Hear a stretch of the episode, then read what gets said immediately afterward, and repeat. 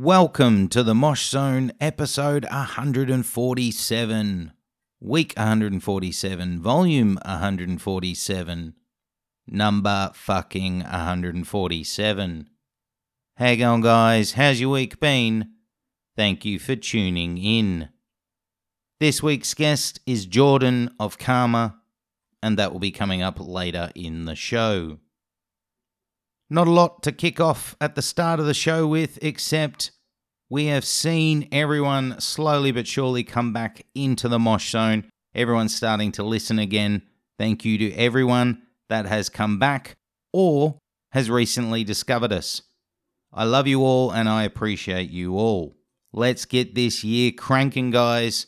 Lots of content, lots of great shows ahead. Enough of the ramblings. Let's get into the main part of the show. This week, I got to sit down with Jordan of Kharma. First thing I got to say, thank you so very, very, very much, dude, for taking time out for me and the Mosh Zone. Much love, much respect, much appreciated. So who are Kharma? If you're unaware or uneducated, they're a bit of an upcoming, hot, on-the-scene American metallic hardcore band. So far, two albums and one E P to their name. This conversation with Jordan touched on a lot of topics I wanted to and a lot that I didn't expect to, but everything we covered was vital for you to discover him as a person, but also the band, but just insightful overall. I really enjoy this conversation. I hope you do too. That chat with Jordan is coming up now. So, you know, let's, everyone gets the the start-off question the same. And usually what that is is not a heavy band, but do you remember a band growing up that you became obsessed with that kind of opened your world to music existing as a kid?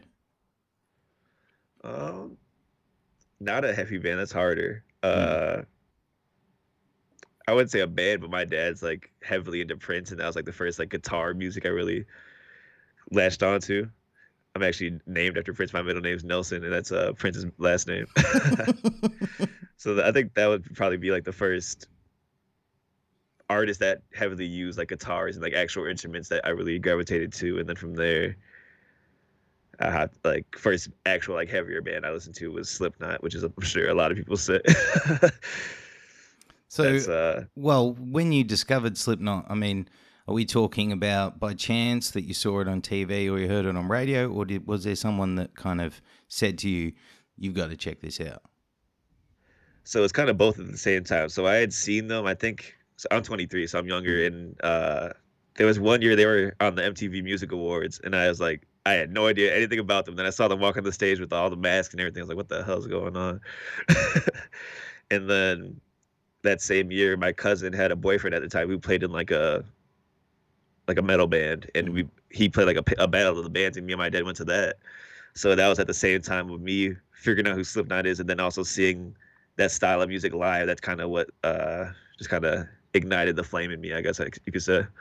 No, I mean, well, anyone that listens to this show, which, you know, everyone that does knows that they're into heavy music for their own reason, but yeah. For a lot of people that aren't into heavy music, they probably can't understand why they got in it. So for you, apart from the imagery of seeing, you know, these guys in masks and jumpsuits, you know, what musically made you want to get into it? Was it the aggression? Was it the message? I mean, what made you like heavy music as a kid? Originally, definitely the aggression. Before I, I'd say the, the, uh, the starting point, it was definitely just the aggression of how and how like gritty and in your face it all was. Then as the time goes on, it's definitely became more about the message to me. Mm. Well, I mean, it's quite a thing also. I mean, did you accept and were you happy with screaming vocals? Because that's something that, I mean, I know personally, the first time I heard screaming vocals, I didn't like it. It took me a long time to accept it. So what were you like with the, the vocal side of things?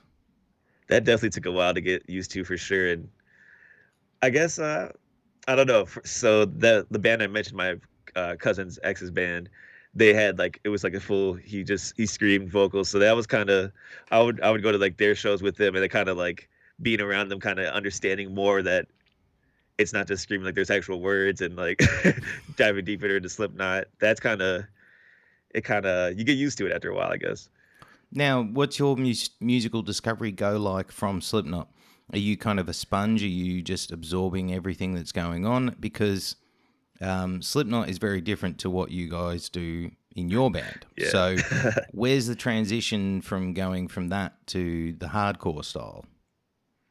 So around that same time, I started playing in a band with Andrew, who's in our, who's who plays guitar for Kharma. He we we had a band in like seventh grade, and it was like a metalcore, deathcore style band, because that's all we really knew, because that was what was prevalent around, because we lived like twenty miles outside of Chicago. Mm-hmm. So that the hardcore shows were happening in Chicago, and then like the everything the on the outskirts of that is what where like the bands like I can't even think of a band right now, but like the more metalcore style bands were, have, were playing shows on our side, and that's what we were able to get rides to, because our parents were driving us to the city. And so that was kind of, we, I graduated from Slipknot to like the more, like the hot topic style things, that mm-hmm. things that are more easy to find. Cause being a kid, like obviously Slipknot is like way closer to the, the stuff you would see in a hot topic than mm. to a hardcore band. So it's kind of like a natural progression, I guess you could say. What was the hardcore band that really, you know, sparked the light bulb in you to go, actually, this is this is yeah. not my shit? So you know how Terror back in like probably like twenty twelve, twenty thirteen, they were doing all those mixed bill tours, and mm-hmm. I saw them, and I was like, oh, as soon as I saw Terror, I was like, oh, that's it. This is a whole different ballgame, and this is what it just immediately clicked with me, and I just went on a YouTube deep dive, listened to every band I could find that sounded like Terror, and that kind of just snowballed from there. They're also, I mean, yeah, I'm a bit biased. They're in my top three all-time bands, and they're the kind of oh, band yeah. that you see live, uh, whether you, you like the music or not, you can't not get into that stuff. Like, that's just energetic as fuck. Yeah, absolutely. It's, especially if, like, when you haven't seen anything like that before, it's like a shock to you, because you see people at the venue I saw them at, there was like a pole in the middle. This I this is a vivid memory. I was like fifteen years old, and this dude like climbed the pole like a like an animal, because it wasn't pegs. He just like kind of scooted his way up the pole and dove off it. And I was like, oh my god, I've never seen anything like this before. And from there, I was just hooked, man. Now you mentioned, you know, earlier band and obviously doing a different style, but um, with you with vocals and wanting to be a singer, what were your early inspirations and aspirations? Like, who are you looking at and saying, look, I want to be like person A, B, and C as a vocalist?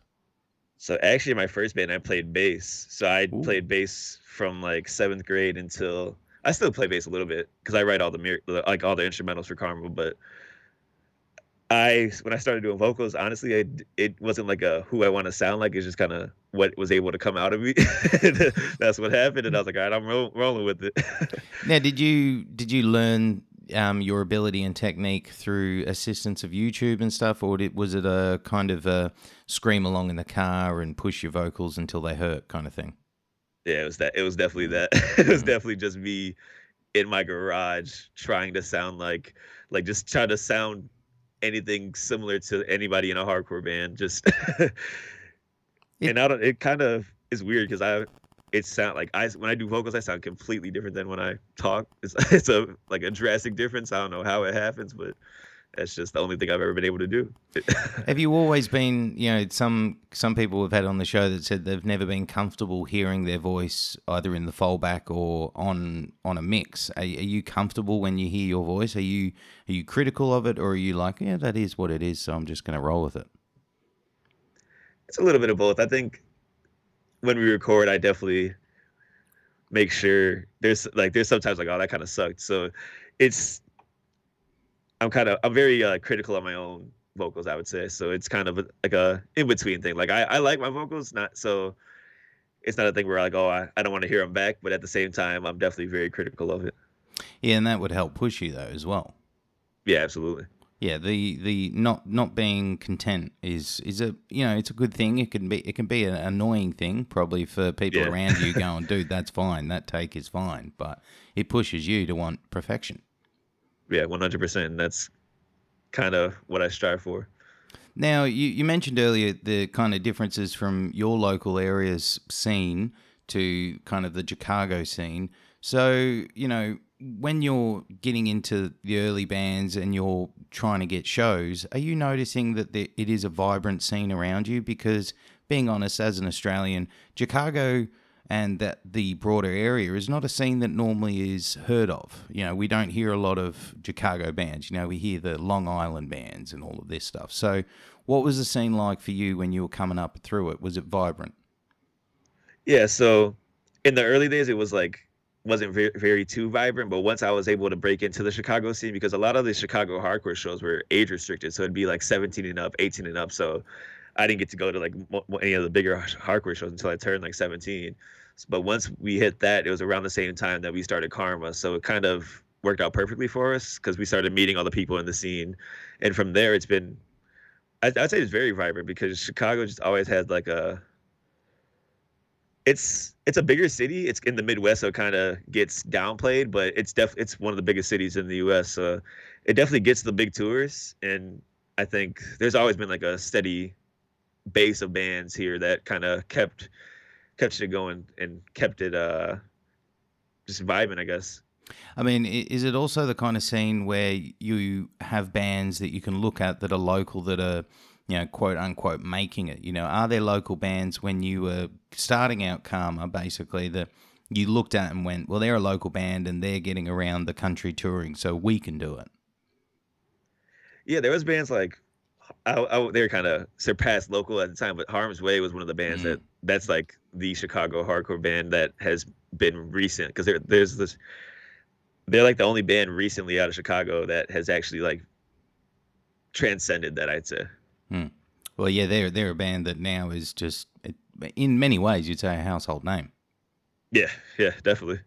Now, I mean, you mentioned about the kind of Chicago scene was age restricted, but is is the area still, you know, for you? You were saying you were twenty miles out of that.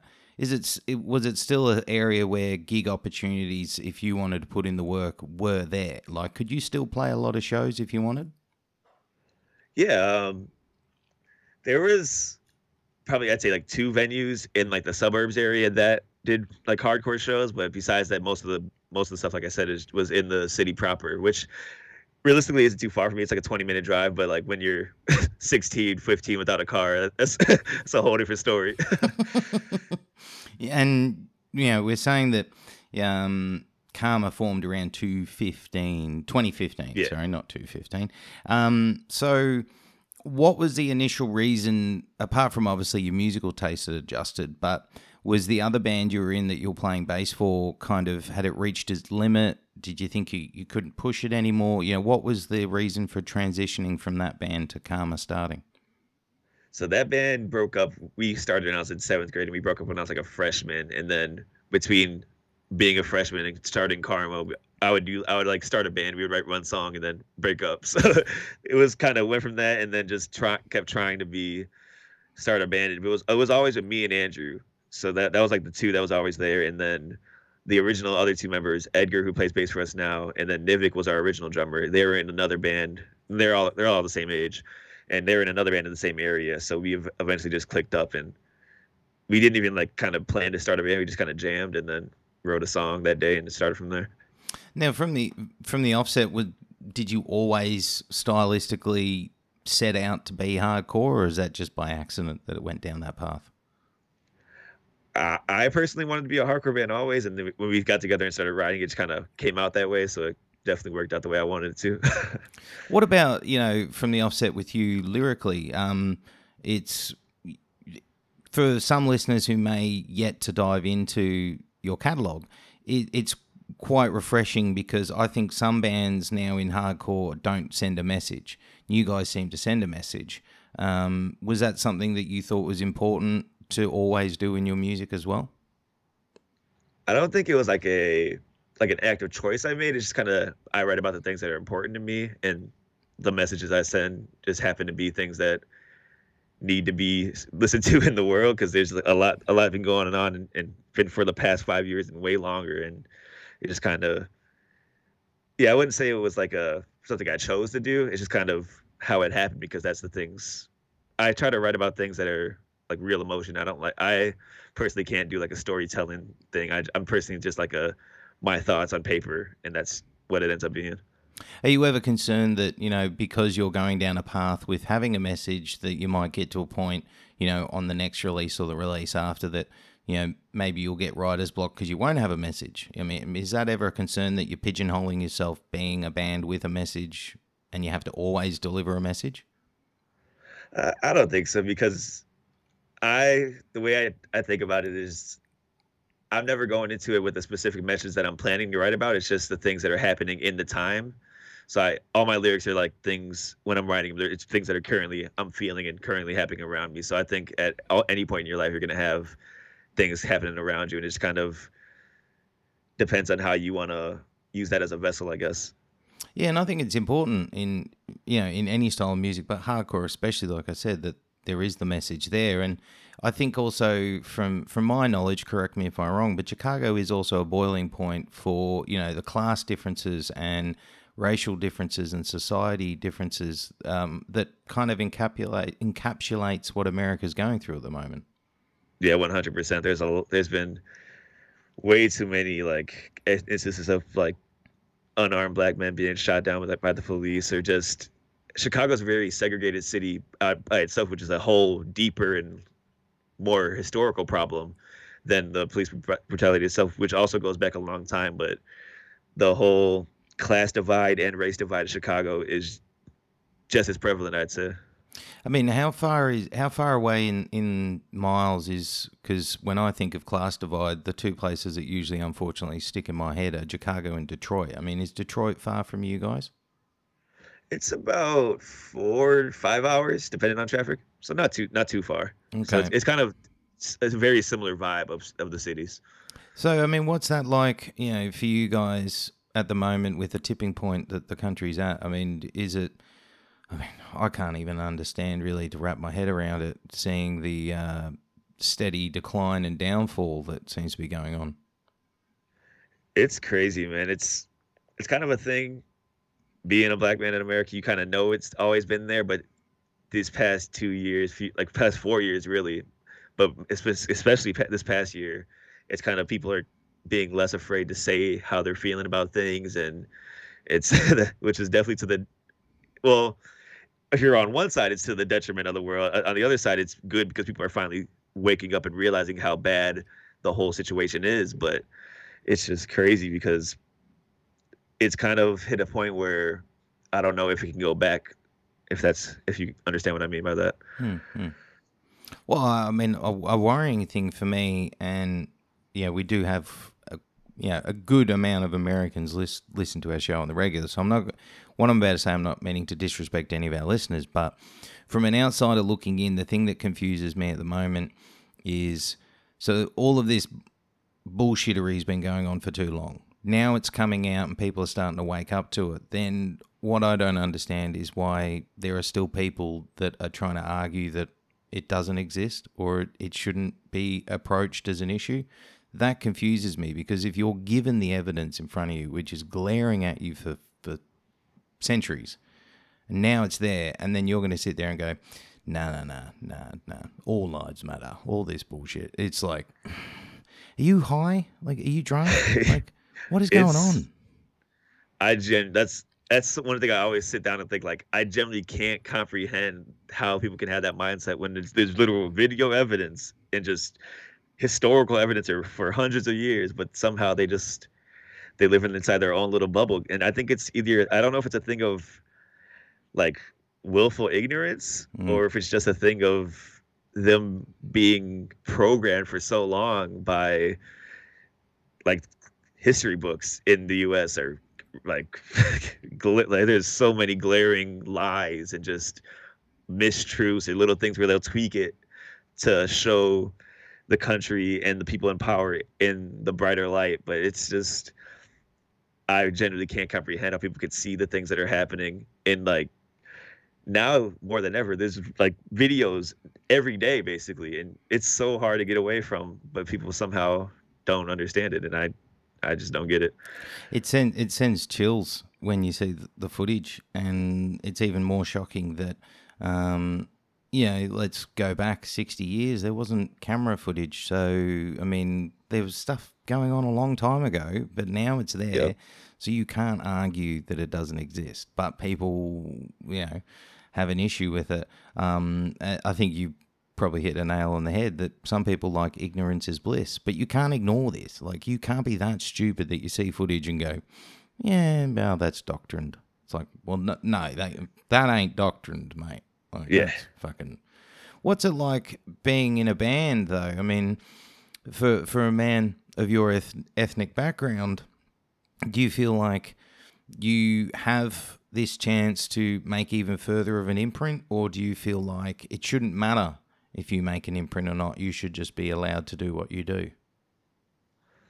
I think that's a that's a loaded question. Interesting isn't way it? To put that. Mm. Yeah, mm. I mean, on a, in a way. It shouldn't be like you shouldn't feel forced to do it, but in a way, it's kind of hard for it not to be important to you. If it if it isn't, you kind of like, I don't, that's a really hard question. Man. You, that that's deep. But uh, it's for, for me personally, I think it's important, and I'm glad that I have the platform to speak about these things, because there's been people who come up to me and tell me how much like. They either resonate with the things I've said, or it's kind of opened their eyes to a different side that they were not really understanding. Because there's people, like you said, across like different countries, or either in like in a more suburban area or like a more pro- predominantly white area, that they don't see these things. So it's kind of to give them a peek behind the curtain and inside the mind of somebody who sees it from the other side. It's kind of, it's important, I think, for sure. Yeah, and no, I love and um, respect that you do, man, because, you know, there's also the side of the coin where people are in your position who, you know, it's like the athletes that don't say anything, who are of an ethnic background. I think, you know, if you have the platform, I, I think respect and a lot of appreciation for people that say something, because you have oh, yeah. the platform. Um, we got really deep there for a bit. Sorry about that. That was good. That was hey, good. Man. That was good. I'm all for it. I liked it. Um, let's come back to around Kharma forming days. Um, you know, when you started out gig-wise, was it literally just about putting your putting in the yards and getting as many shows as possible? Because it seems like it wasn't long into the band forming that you guys released Survival. Yeah, we just immediately hit the road, for better or worse. Probably, sometimes worse, because the first, our, I think our third show, we drove twelve hours in a sedan, so with like, we didn't have any merch, so we drove there, got paid maybe like thirty dollars. We were all in high school, so we were all broke. But it was just kind of the, the experience, I guess. It was for a very, very terrible show. It was a basement show in Kansas. It was one hundred ten degrees. Mm. The walls were sweating. It was gross. But it was kind of, we didn't really know how to be a band yet, because like I was in a, I was in a band in middle school, but that's that's not a real band. Like this is our this is the first band I really had the drive to kind of go out and get it, and we just did whatever we could as many times as we were allowed to, and just kind of took every opportunity we had. And sometimes it worked out for the for the worst, but I think it all kind of formed who we are as Kharma. So I'm glad we did all those shitty one-off shows for twelve for thirty dollars, twelve-hour drives. I think it's also important, you know, no matter what genre of music you play, I think it's important that the early days of the band is the hard working, grinding at it aspect. Um, looking back at it in those first year or so of the band, is there anything that you really learned from? Like, as in, were there some big mistakes that you guys made either with shows or merch or anything like that that you guys were able to take forward and you've learned from? Because a lot of bands starting out do make mistakes. Yeah, I'd say one, not having a band in- agreeing to a show twelve hours away, that's that's one, because that was rough. We had no A C and it was middle of the summer. um yeah th- there's a lot, man. There's just, it's all kind of trial and error. There's either, if it's merch, first shirt we printed was terrible. I i designed it myself on Photoshop, and I have very little Photoshop skills, so when we printed it, it looked like just a splotchy mess. It was terrible. And it's just, I think everything, especially when you're starting out and as as young as we did, like in high school, not really knowing what you're doing, it's kind of, it's all trial trial and error. But at a point, once those tri- those trials, they don't come with an error, where it actually starts working out, that's it, it makes it all the better, I think. Did you do the classic, um, you know, I've heard quite a few times and know from my own experience, the classic with the first run of merch, you make uh, way too many uh, shirts and you never really get rid of them, so you end up seven years later still with four hundred fucking shirts? We, I think we did like one hundred first run, and this, this is at a time when we maybe had like only our friends listening to us, so we definitely overshot it, but... Yeah, we definitely did that for sure. have, you, have you still got any of that one hundred shirts left? They're actually all gone now somehow. But hey. I don't even know if I have one still, honestly. I don't know. they've, they've turned into a little bit of a collector's item now. Yeah, I, I've I've been thinking about this, actually. I want to go back and collect, try to find all the Kharma merch, because I think that's something would be cool to look back on. It is, man. Same with the tour posters or the show flyers, man. Keep yeah, all definitely. that shit, man. Um, so Survival comes out, and obviously having a release behind your belt, um, and also having played some shows, did Survival help kind of get your name out a little bit more? Did it make it easier for you guys to get more shows? Um, or did, were you still at a grinding stage where nobody had any clue who you were, so you just had to do what you had to do? It definitely helped a lot. There was... At this, the same time we released Survival was the first time we did our actual full like tour. We did like a week on the East Coast, and that was like maybe a month after Survival. And that was the first time I'd any had anybody like know the words to my song besides like kids I knew, like actual friends. So it, that was is at the kind of the same time. It was the point where it's like, oh, we could actually we could actually do something here, and it was dope. I think Survival is very important to us. A lot, a lot of those songs I'm not the craziest about anymore, just because we were young and you know, you know, you know how it goes. Like once you're, I was what, so kind of a, a peek beside, behind the writing process. I write all the stuff for Kharma, and then all the other guys learn it. So most of the time, those songs will be written for like a year before they finally get like recorded, because everybody's learning them and I'm we're fine tuning them. So by the time I probably wrote Survival when I was like seventeen, and it came out when I was like eighteen, and that was what, six years ago now? Oh wait, damn, yeah, yeah. So I guess five, I guess it was, yeah, five five years ago ish. I don't know. Yeah, it'll be five years next year. Yeah, that sucks. Time's crazy, man. So I mean, what about um, you know, with shows? I mean, are you finding? Yeah, I, I looked into quite a bit of the shows that you've you've done over there. Is is it kind of the thing is because you're metallic hardcore, you only really get offered metallic hardcore or hardcore shows? Do you think you're the kind of band that could be allowed to play some more cross-bill, different styled shows? Um, I I'd say we've done a like a fair amount of cross-bill. Like we did a little bit of a small weekend row of Madball at the end of like that last December, which was nuts to me. So that's I think that was like the closest to like that's like the most straight up hardcore you could get. So I think that's kind of it, that was like crazy for me. But I think I would love to do something more crossbill with like even like a band like let me think like a One Step Closer, like mm. like a like completely different style. I love stuff like that, or even like a band like I don't know. I can't think of a good example right now, but like something that's not even hardcore at all. I would love to do something along those lines, like a like a, just a straight up alternative band. I even think you guys could easily fit on a you know a, a core bill, like a metal core bill, easily. Oh yeah, easily, man. I, I would do anything, man. I I, would, I just want a tour. Well, I mean, who's no, who knows what's going to happen with that? I mean, that's, yeah, that's true. That's just fucking chaos unto itself. Um, you can see, you know, you're mentioning it, you you with the writing, you can see the maturity that came into Moment of Violence. The first question with Moment of Violence, um, do you consider that an album or an E P? Because uh, some people call call it an E P, but it's eight tracks, if memory serves me correct. So yeah, it's eight tracks. I, technically, I'd say that's I, an album, wouldn't you? Yeah, I, I called it an album. Everybody, a lot of people call it an E P. I, I, it doesn't really matter too much to me, but I'd say that was an album because Most Dangerous Game, that's an E P. That's five songs, but eight songs, that's that's close to an album. Mm-hmm. Yeah, I had the same reaction. Like E P is five or under. Um, yeah, that's what I think too. Yeah. Um. So, I mean, you can see the maturity in the writing. So, I mean, with the writing of Moment of Violence, where were you in the writing process? Did you spend more time on it?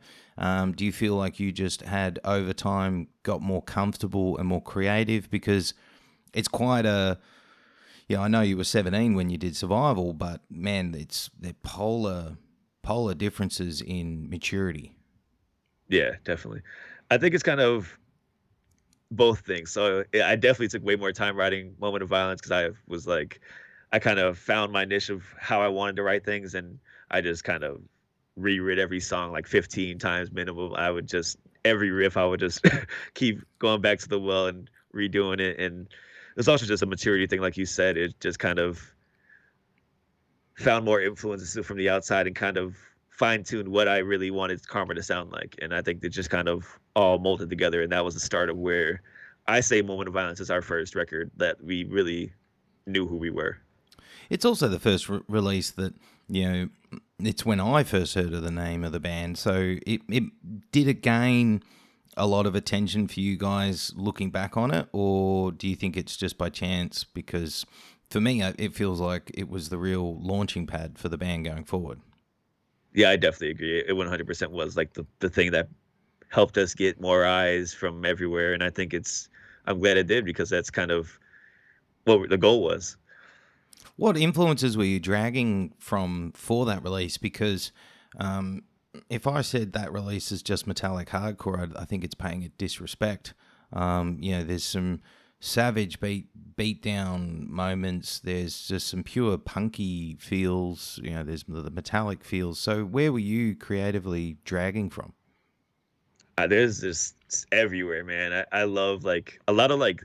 Or like nineties New York hardcore is like what that's my stuff. So like the heavier side of it though. So like the Everybody Gets Hurt, Irate, Billy Club Sandwich, uh, Neglect, all that, all those those guys, and then stuff also it's still New York, but like Marauder, and then bands like Archangel, and just there is like when I wrote for Kharma, when I write for Kharma, I, I want to make make it like so when you hear a Kharma song, you know it's a Kharma song. Mm-hmm. So it's not just one straight up you listen to it, it's all this is a New York hardcore band or this is a blah blah blah band. It's I want influences from everywhere, but I want to make it into a sound that makes sense. And I think on Moment of Violence, like you said, I kind of found the way to do that way better.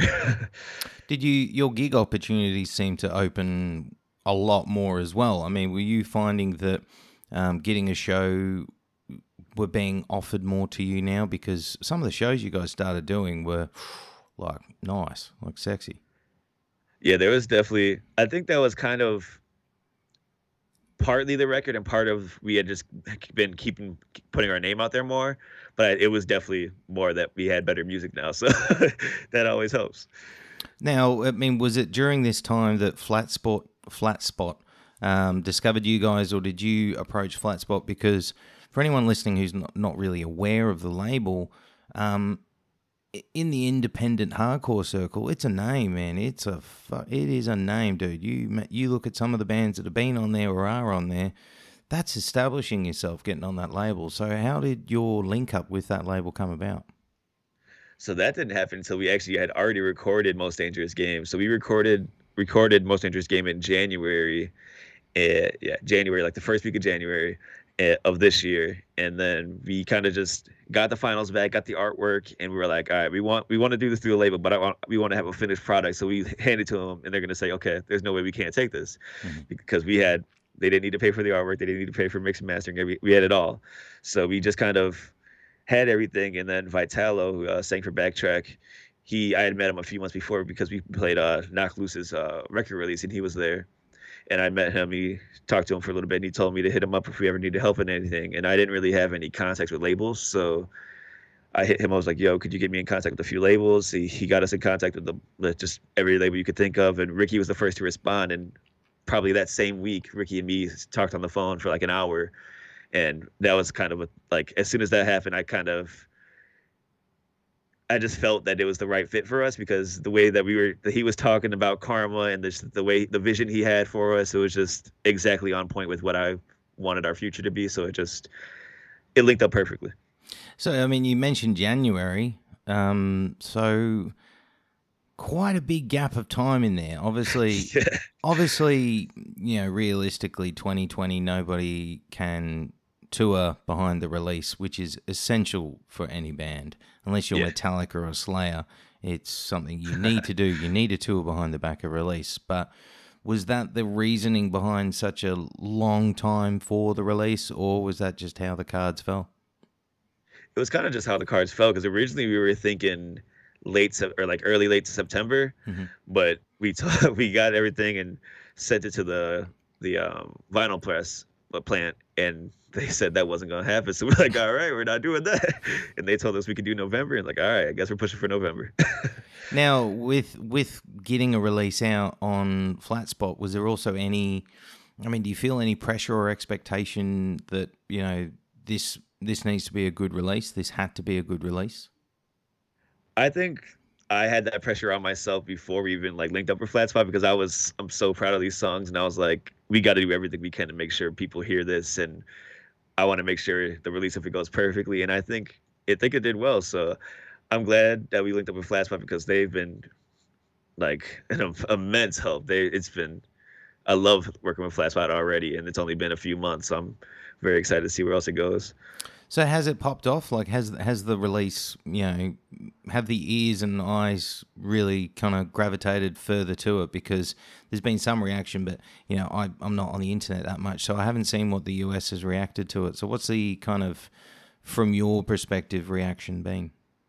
It's been really good. I'd say uh, kind of just like a from a like a number standpoint, we've doubled like like it, it doubled from where we were last year. So it, that, that's always a good thing. So yeah. I I think I think it's been really good. And I think once we get the, the chance to tour on it, which is I don't know when that'll be, but regardless, when that happens, I think it'll just it'll be even better, because I think a lot of times in the pandemic, there's there's hardcore bands releasing stuff, but it's kind of hard to get excited about a hardcore band when you you can hear it and then just like, damn, I'm not gonna be able to see this live. So so at times you can like, there's been a lot a lot of great hardcore releases, but it's kind of hard to kind of hard to get pumped about it, because when you hear it and you're just like, oh, I just want to see this live, just want to mosh, want to do all this, but you just like stuck in your house. But I don't know. I think regardless, the release so, so far has been getting a lot of steam, and Flatspot's been pushing it like crazy, which I really appreciate, and I think it's just gonna keep snowballing. Yeah, I think it's um yeah, Moment of Violence was a big step, and I think Most Dangerous Game is just a natural further step in the right direction. Um, it shows that um M- Moment of Violence wasn't like a one-off. It shows the band yeah. is it shows the band is continually growing, which you know for a listener or a fan is just exciting, because that means the next release. I mean, we're, we're, yeah, not to put pressure on you, but we're in for uh, something exciting you're expecting. I've been writing for it already, and yes, you are. Well, that's what I, that that leads me to a question I was going to ask. Yeah, you, you know, one of the disappointments of the downtime is no touring, obviously, um, a lot of free time. So, you know, you, you'd written this Most Dangerous Game in January. Um, you've had, a, you know, what, eleven other months. Um, yeah. what are, where are you at with the creative aspect going forward?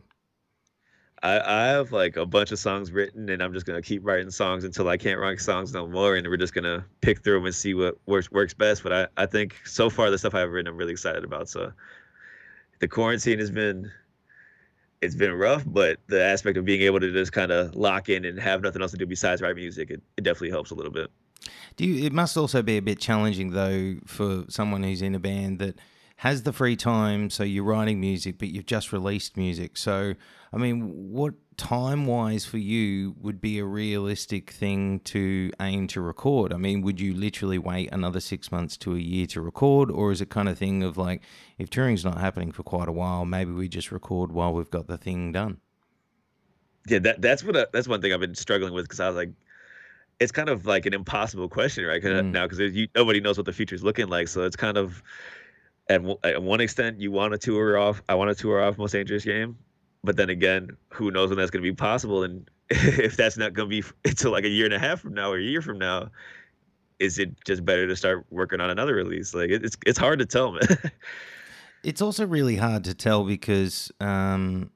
I was speaking to, I can't remember who the guest was, but they were saying that, you know, the natural thing now is you think, okay, I've got the time, I can release the content, because you think more people are at home, more people have got time to listen to the content. But in actual fact, some listening numbers aren't really shifting much, because people usually listen at the gym or on the way to work or on the train or, you know, whatever it is. Um, are you noticing that numbers are good, but you know, they'd probably be even better if people were doing their day-to-day life as normal.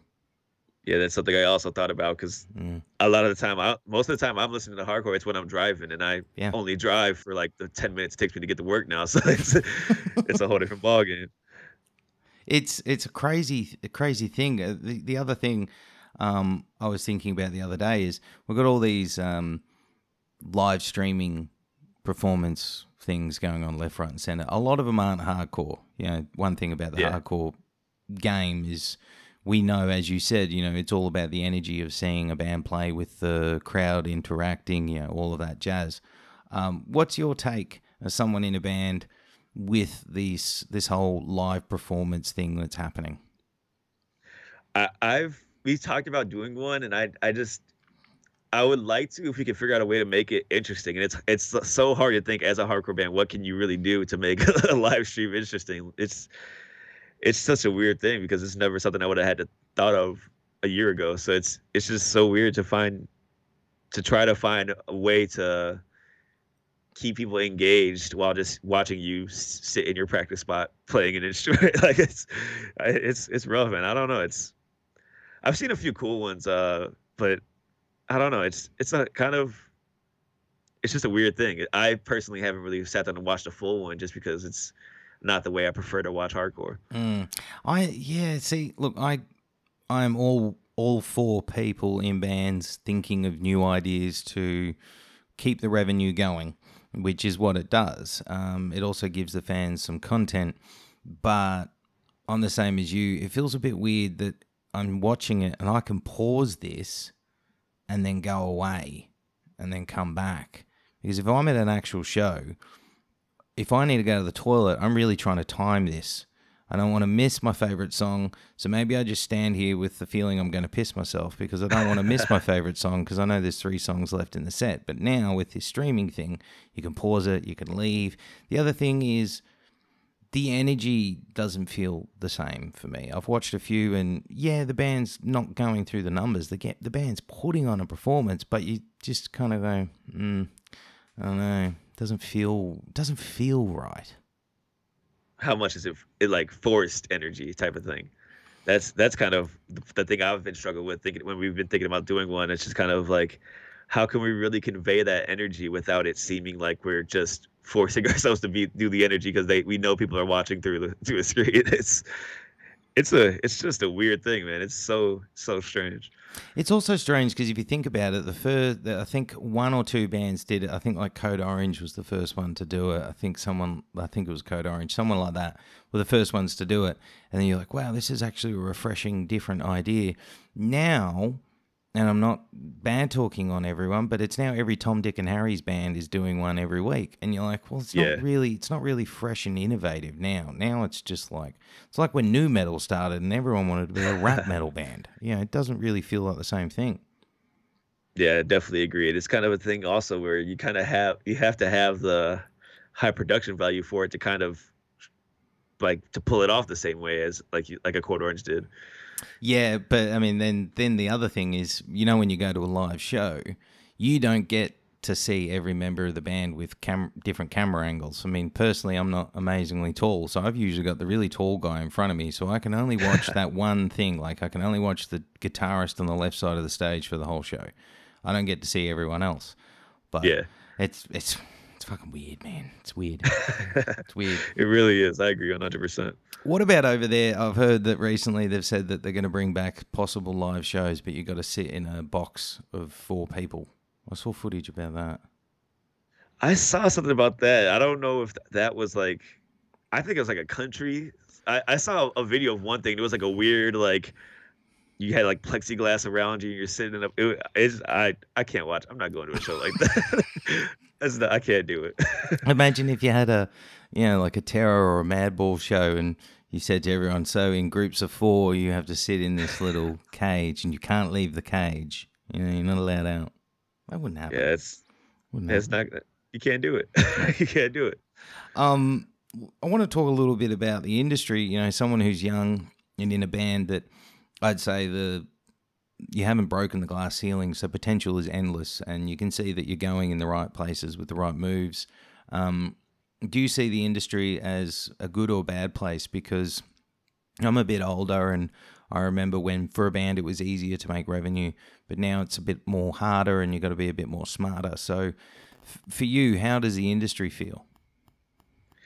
It's it's at a point where I don't, it's kind of hard to tell, because a lot of the ways that you would make revenue before, like streaming has killed so much of that, and streaming is not the, the most uh, fruitful way to gain revenue at all. It, it's quite the opposite, but it, it's, I don't know, it's kind of a rough, at some points I say it's a, it's a good place. It's, it's in a good place now because there's so much ways for you to gain exposure, but that exposure isn't paying out the way it would have, say, like ten, fifteen years ago. What have you guys noticed that, um, you know, especially with like a new release, that vinyl does fly off the shelves, that a new merch run can s- fly off the shelves? Because that's, you know, listeners know I say every week with every guest that's important that you support them, not just through streaming, but with physical copies if you can, merch if you can. Um, are you noticing that despite the pandemic going on, that your your fans are still turning up and helping you out with those kind of things? Yeah, one hundred percent. We put the uh, the vinyl out for Most Dangerous Game, and we did two variants. And the we did like a white splatter or a clear. They're both clear, but one of them had a red splatter and one had blue and white. And the blue and white sold out in a weekend, which was dope. Damn. Yeah, it was cool. That's, so that's definitely, I think people are realizing that that's like the best way to help a band right now. And I, it, it's crazy to see, because that was the first time we had done vinyl, so I didn't know what to expect, and I was definitely blown away when that happened. Dude, it's the hardcore game, man. Like, kids nowadays absolutely, to quote in an Australian way, froth the fuck out of vinyl, man. Like, kids froth. Love vinyl. Froth, basically, um, uh, can't get enough, fever. They've okay. got a fever for it. Um, okay. And it's the hardcore game, man. I think, you know, you guys are lucky that you're in a game where you can put out a vinyl like that, and it also is a positive sign that you have such a strong fan base that they'll sell it out. That's great, man. That's fucking sick. Yeah, it was awesome. I was very, I wouldn't say surprised, but I was just pleasantly surprised. Yeah, I guess that would be the best way to put it, because we, I didn't really know what to expect, because we had never done vinyl before, because it's so expensive to do when you're doing it yourself. Well, I mean, the other positive to take is it shows the music doesn't suck. So yeah, that that that, that works too. Yeah, yeah, kind of, especially because that was it was pre-order, so nobody had heard it yet. So mm, that's kind of that's a good sign. Mm, you haven't had you haven't had any returns yet, so let's let's take that as a positive. So. I mean, if there was, it wasn't coming to us. It's going to it's going to Flatspot, so I hope not. um, what about, you know, in the hardcore game, we we mentioned earlier about, you know, you write with a message, uh, whether you mean to or not. There's a message in your music because of your background. Do you feel like hardcore music um, still has a lot of bands that do that, or do you think we just ebb and flow? Because I was thinking back that, being an old bastard, you know, I remember a lot of bands had a message, um, and a lot of bands had something to say. It didn't mean they were all saying the same thing, but they all had a message. And it feels like nowadays there are still bands, but I don't think there is as many. So I wondered what your take, as someone who is prominent in the game, do you think there's bands doing a message? There definitely is. I would say there's definitely, there is also a, a majority of bands that are just don't really have like the strongest message behind them, which which is fine. There's not everybody needs to do that, but there's definitely bands that are still pushing their message. I'd say like a band like like a band like Jesus Piece, Aaron definitely speaks on a lot of the things I speak on. Um, Magnitude, they definitely have a strong message behind them. I'm trying to think off the top of my head who else. I don't know. Those those are the first two that really pop in my head when I think of bands now who are really speaking out for things they believe in. I think it, it like you said also that. You, an important thing you said is that not all band needs to. Um, yeah. I just, you know, like we were saying earlier, with the way the world is, I'm a bit worried that there aren't more bands saying something. Um, that, for me, I get worried about. I, I think you see what's going on. I think ninety percent of the bands should be coming out with a new song that is saying something about it. I think I have like two minds on that. So I think that it should be. But then again, I think it should be a, a spot where there's not. It should be allowed for people like the minorities to be able to speak about it first. So it's not like mm-hmm. just a random white dude for like Arizona singing about it when they could. Like I think it's more important for them to like to amplify the voices that are, need to be heard, that are actually in like the marginalized communities, instead of trying to like yell over them, I guess you could, could be a good way to put it. Yeah, see, but see that that is so well put. But then an interesting thing, or a worrying thing, um, is a person of your background and ethnicity is considered a minority in the world, which you're not. Your you know your population is as big as everyone else. But in our style of music, um, it is surprising that there is no not as many people that aren't a white guy from Kansas City. Um, and, you know, is that something you think is slowly changing and will start to change? Or do you think that's just k- kind of how it unfortunately is? Because it is a different kind of music. Yeah, I think historically there has been like... It's there's a lot of times where it has been like a predominantly white scene, but there's also uh, there's always been bands of like, if, whether it be like a black guy or somebody from like the Latin community that is the singing in the band. Or I think there's always been the influx of minorities or bi P O C, whatever you want to, what term we want to use, ha- have always been in the hardcore scene, like a Bad Brains, like mm-hmm. uh, Regulate is another band. I forgot to mention them earlier, but that's another band that really speaks out on the issues that uh, that are also like very important to me. And like Seb, he's he's uh an, another black guy in hardcore. um I think it's kind of I don't know it's kind of hard to say, because there's definitely band like there's a kind of a stick not a stigma but in the black community there's a there's definitely a stigma around being involved in like metal or h- hardcore. It's, it's kind of just a I don't know if it's a, it's just a thing where exposure is the problem, where mm. you're not exposed as much, or if it's just I don't know. It's it's a weird weird thing to think about. Yeah, I, I just you know because I had um, Doc from God Forbid, Doc Coyle, on okay. a couple of weeks ago, and I kind of had the question for him that I remember getting a Metal Hammer or one of these magazines. And it was quite strange because God Forbid were advertised in the magazine as the black metalcore band. Um, that was the headline. And really? Yeah. And I always remember a bit weird because uh, they had a white guy as a bass player. So it was like, uh, what about him? Like, they're, they're not a black band. They're just a band, man. Like, don't yeah. label them. Um, and my thing that I think that's a bit worrying is that, unfortunately, some bands are still... not given the chance just to play their music. The bands like yourself, they go, oh, look, they got a, a guy here, a singer who's not white. It's like, well, just don't don't signal him out. Just fucking listen to the music, man. It doesn't matter what he is. Um, and I think that is because there's not a lot of people of different races in the music. There is, but there's just not enough. I definitely agree. There's definitely not enough, but it's definitely a weird thing where You could, you could, there's been many shows where I could go in and be the only black guy in the room, and it's just, it's just a weird, weird, weird, uh, weird scenario, I'd say. Yeah, it's even weirder in Australia because we don't have um, any of our Aboriginal, Indigenous people in heavy bands. I can't think of any off the top of my head, um, which is horrifying, to be honest.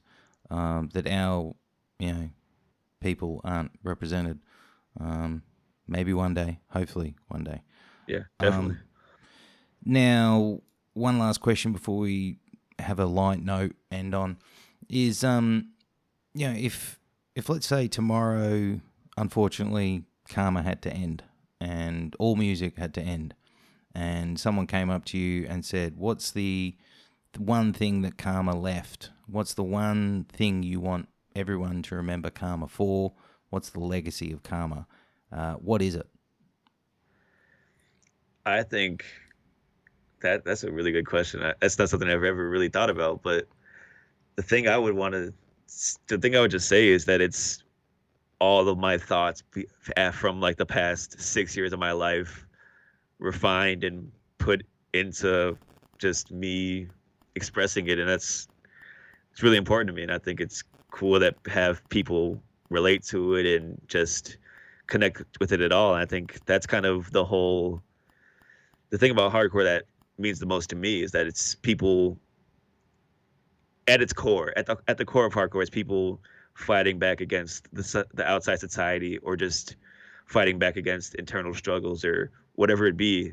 it's kind of just an expression of everything inside you. So I think it's that's one thing I would say is the most important thing to me about Kharma, is that it's just me, my way of expressing myself, I guess. And banging fucking tunes. Banging tunes. Hell yeah. Hell yeah. Tune, tunes to start a pit is basically what we'll say. Um, for everyone listening, you know, at the end of this conversation, you'll hear a couple of Kharma songs, which we do with every guest. You know, you hear a couple of songs. Uh, when when you hear them at the end of this conversation with Jordan, move all loose furniture out of your way, um, and uh, yeah, get your fucking get your anger out. It's sick. Um, now, dude, we're gonna end things on a light note, a bit of a fun okay. note. Um, everyone gets this segment. Doesn't matter um, where you're from, how old you are. Whatever. Uh, it's called Pick Your Poison. Now. All right, let's do it. What I do here is I'm kind of going to pick your brain. I'm going to give you two options, and you have to pick your favorite of the two. Now, okay. Some are easy, some are hard. You're also allowed to give a reason for your answer, because you might find that you think that answer that you gave is a bit questionable, why you chose A over B, but... You don't also have to. You can just roll with it and be like, that's my answer. Fucking deal with it. Okay? All right. Sounds good, man. Let's do it. Okay. Would you rather a pizza or a burger? Ah, damn. Those are like two of my favorite foods. I, I'm going to go pizza. That's just my, my gut instinct. Okay. Uh, ribs or brisket? Ooh, man. You're making me hungry now. Shit. I'm going to go brisket. I love a good brisket sandwich. Okay. Smooth peanut butter or crunchy peanut butter? Crunchy, one hundred percent. Ooh. Um, chicken or beef? Chicken. Uh, coffee or tea?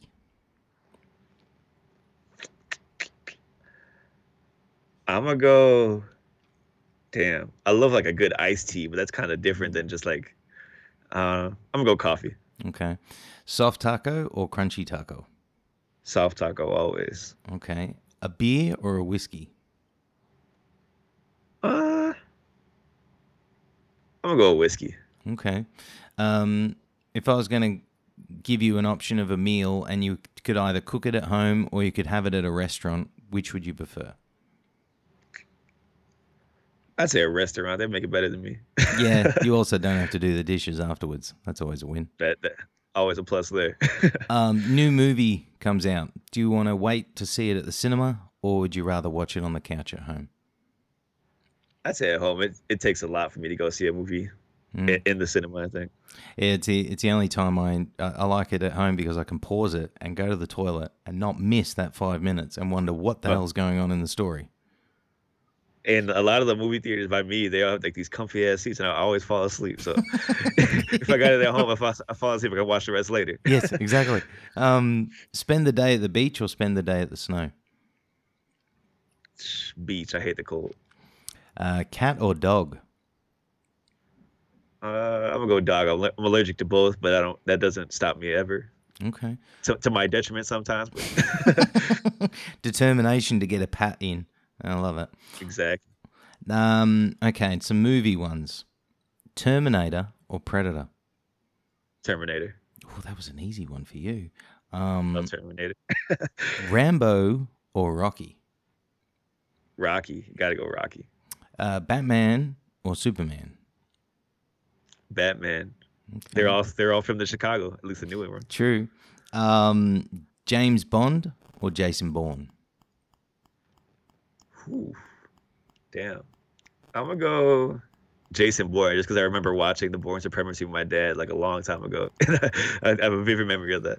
I, I wouldn't I wouldn't want to hang out with him, though. He seems like he's always got a you know some paranoia about something going on. You step on the wrong thing and he's about oh. to break your neck real quick. Oh, yeah. He's flipping out all the time. It's like, just chill, man. Just chill. Um, Freddy or Jason? Huh. Uh, Jason. Mm. Yeah, he's badass. Um, yeah, he is one for, for sure. Star Wars or Star Trek? I've literally never seen anything of Star Trek besides the newest movie, so yeah. I'm going to go Star Wars. Okay, yeah. Um, South Park or Simpsons? Damn. I'm going to go South Park. That's one. That's the one I've watched more. What about Step Brothers or Anchorman? Ooh, that damn. Ooh, that that's a hard one. I love both those movies. Um, Step Brothers doesn't have a sequel, so I'm gonna go Anchorman. Hey, nice answer. That's the loophole. Yeah, worked your way around that one perfectly. Um, okay, Terror or Madball? Terror is what started it all for me, so I got to go Terror. As much okay. as I love Madball. Um, Sick of It All or Agnostic Front? Uh, I'll go A F. Okay. Um, Metallica or Megadeth? Metallica. Slayer or Pantera? I'll go Slayer because they're not as openly problematic. mm-hmm. They don't wave weird-looking flags. Yeah, I, I, I'll go Slayer for that for sure. yeah, yeah. Not to say anything wrong with the music, but yeah, yeah, definitely. Yeah, we've covered Pantera before, so. Yeah. yeah. Um, Slipknot or Machine Head? Slipknot. Oh, every day of the week. Um, Marilyn Manson or Rob Zombie? Rob Zombie. Okay. Limp Bizkit or Korn? I'm going to Limp Bizkit just because I'm a wrestling fan, and he had the under Limp Bizkit had the Undertaker's theme song. That was sick. Well, that leads me into some wrestling ones. Let's go. Undertaker or Kane?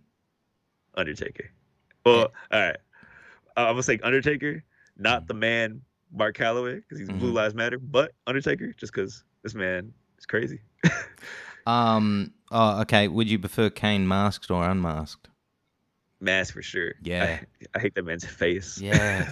No disrespect to him, but mm, put the mask on. Um, yeah, for sure. Triple H or H B K? Uh, I got to go H B K. Yeah. Yeah. Sexy boy indeed he is. Yeah. Oh, yeah. one hundred percent. Yeah. Not, not now so much. He's got kind of no. his hairline's looking kind of crazy. But... no. But he's got that sweet chin music like forever. Yeah, for sure. Um, Randy Savage or Mister Perfect? That's old school. Oh, damn. Funny story. Um, this is before I answer the question. My mom actually went to the same high school as Randy Savage and his brother. Whoa. Crazy.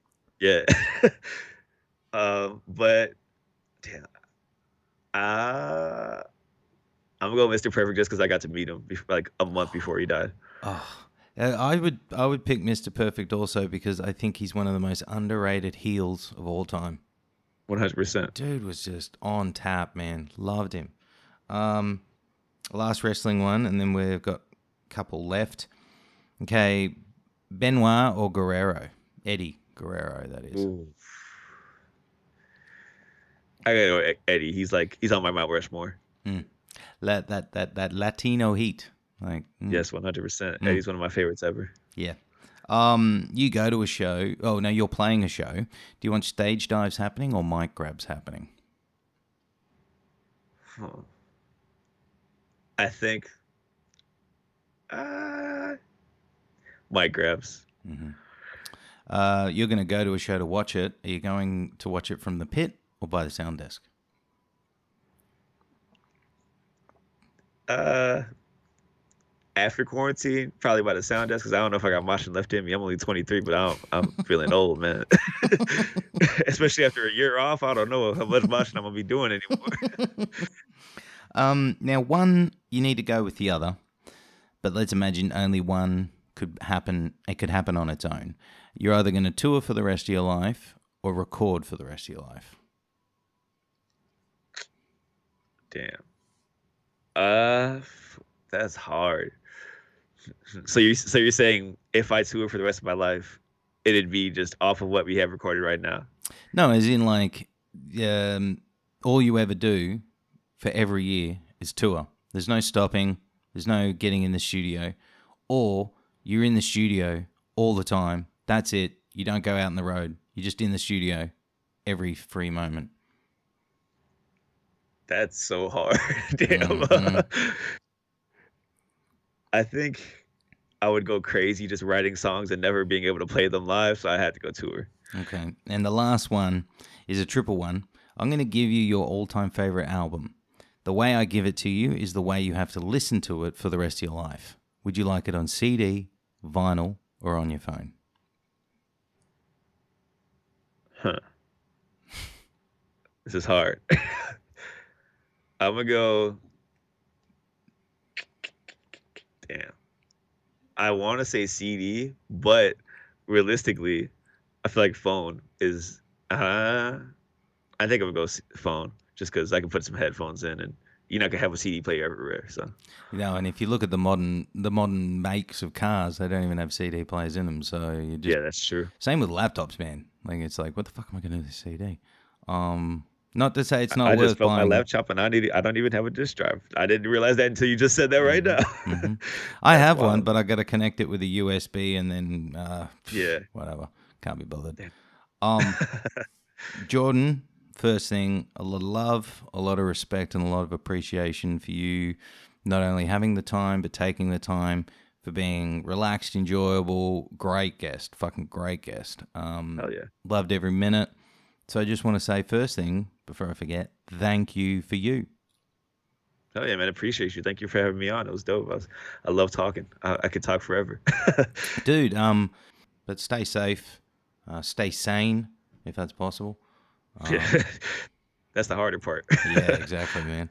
Uh, but, yeah, much love, brother, from Australia. And uh, fucking kick-ass time, man. Look forward to doing it again. Oh, yeah, I'm definitely down to do it again. Once again, appreciate you. Thank you for having me on. Uh, thank you, brother. Take care. Have a good rest of your day. You too. Stay safe, man. All right, bye, brother.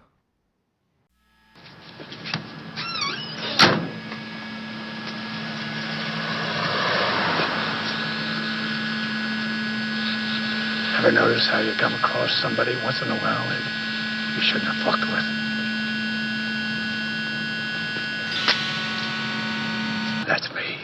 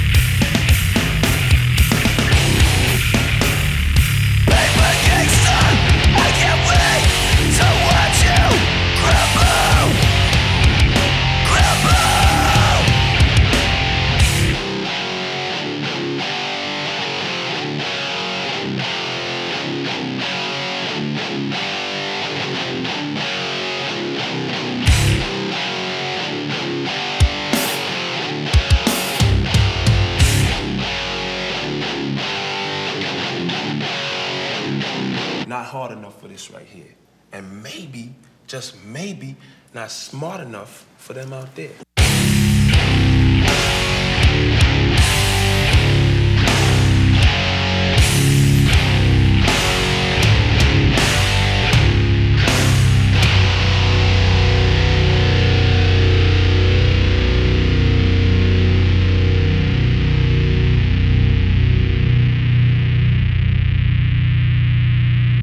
So that was my chat with Jordan of Kharma.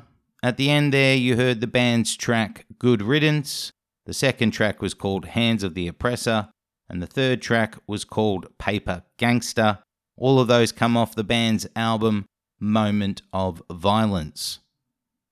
Now's the part of the show where I spark that thing inside you to support the band that's been on the show. So if you enjoyed the music or you enjoyed the conversation, make sure you get online and stream the fuck out of this music. If you're into physicals, get on there, get some C Ds, get some vinyl. And lastly, if you're into merch, get into some merch. Peep the fuck out of it. There is a lot online. Make sure you get yourself a hoodie, a shirt, or some shorts. I need to take this moment to thank Jordan again. Thank you so very, very, very much, dude, for taking time out for me and the Mosh Zone. Much love, much respect, much appreciated. And that's it. That's the Mosh Zone episode one forty-seven, done, dusted, all wrapped up, locked away for this week. Guys, if you're a first-time listener, thank you for tuning in. I hope you come back over future weeks on future episodes. If you're a regular listener, thank you as always for tuning in and hope you come back in future weeks. This time of the show is when I remind you that we need your help to get out to more listeners. So if you've got a few moments this week and you enjoyed this episode, share it on your social medias.